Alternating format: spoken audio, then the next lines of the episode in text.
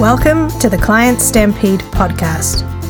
Everything you need to know to get more clients, make more money, and have more fun in your business.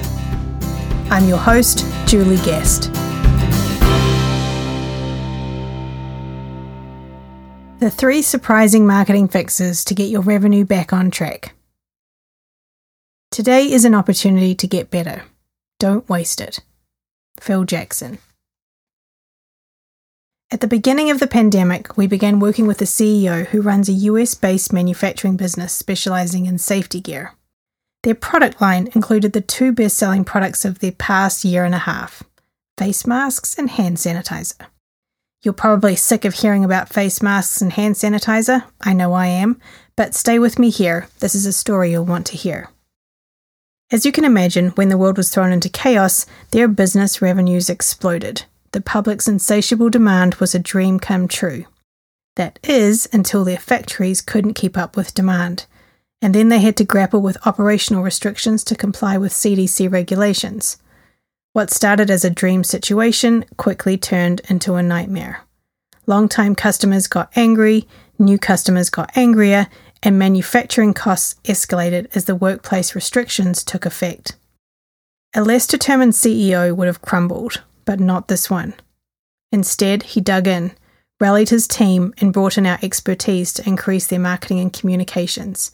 Yes, increase, not decrease as you might expect. Why increase? Because even though they had more demand than they could handle, this created its own set of problems. Their supply challenges also meant they needed enormous help converting and retaining clients. By investing to increase their marketing when most others were decreasing it, the CEO was focused on post pandemic sustainable growth for his business. We helped him chart a strategy and communicate in a transparent way exactly what was going on the good, the bad, and the ugly. And this built enormous trust. As a result, today, their revenue continues to outpace even their most optimistic forecast, despite worldwide sales of pandemic supplies steadily decreasing. But that's not the case for most businesses who are now feeling the pressure to hit their revenue targets and make up for lost time. So this made me wonder are you on target to hit your revenue goals this year, or are you scrambling? Either way, let's do a quick consult on this together. If your revenue's on target, that's great, but don't rest on your laurels. Now is the time to get on the offensive by identifying the three biggest risks that could derail your results. For example, what if your star salesperson resigned, or your largest client chose not to renew their contract, or your top selling product or service suddenly plummeted because of a supplier public relations catastrophe. What would happen then?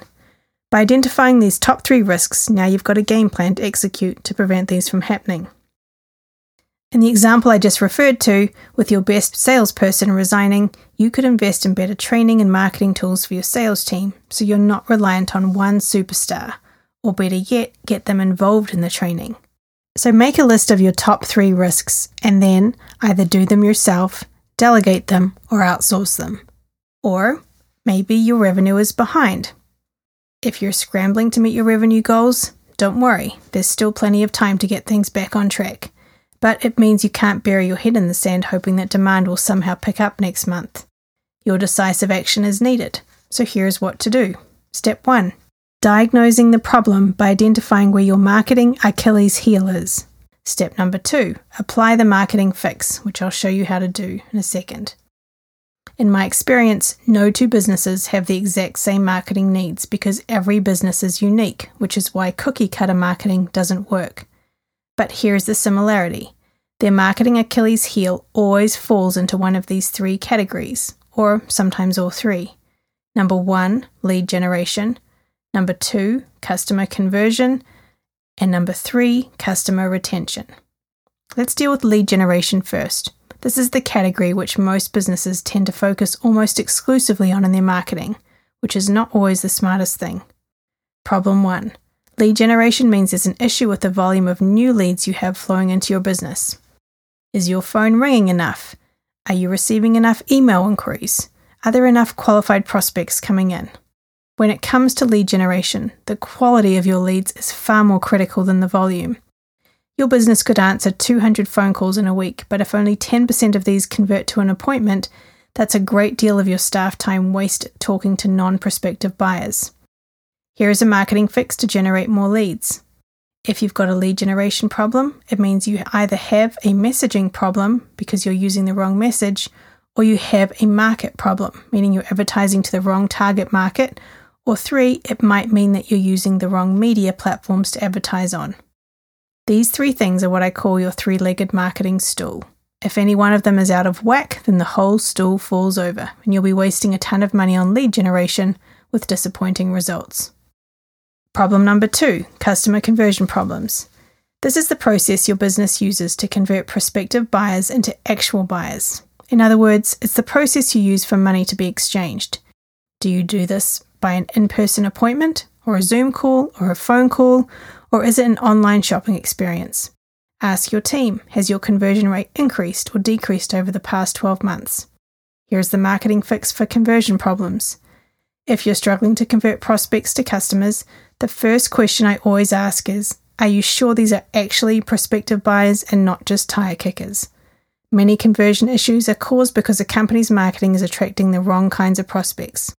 If you suspect this is what's happening, then you actually have a lead generation problem, not a conversion problem.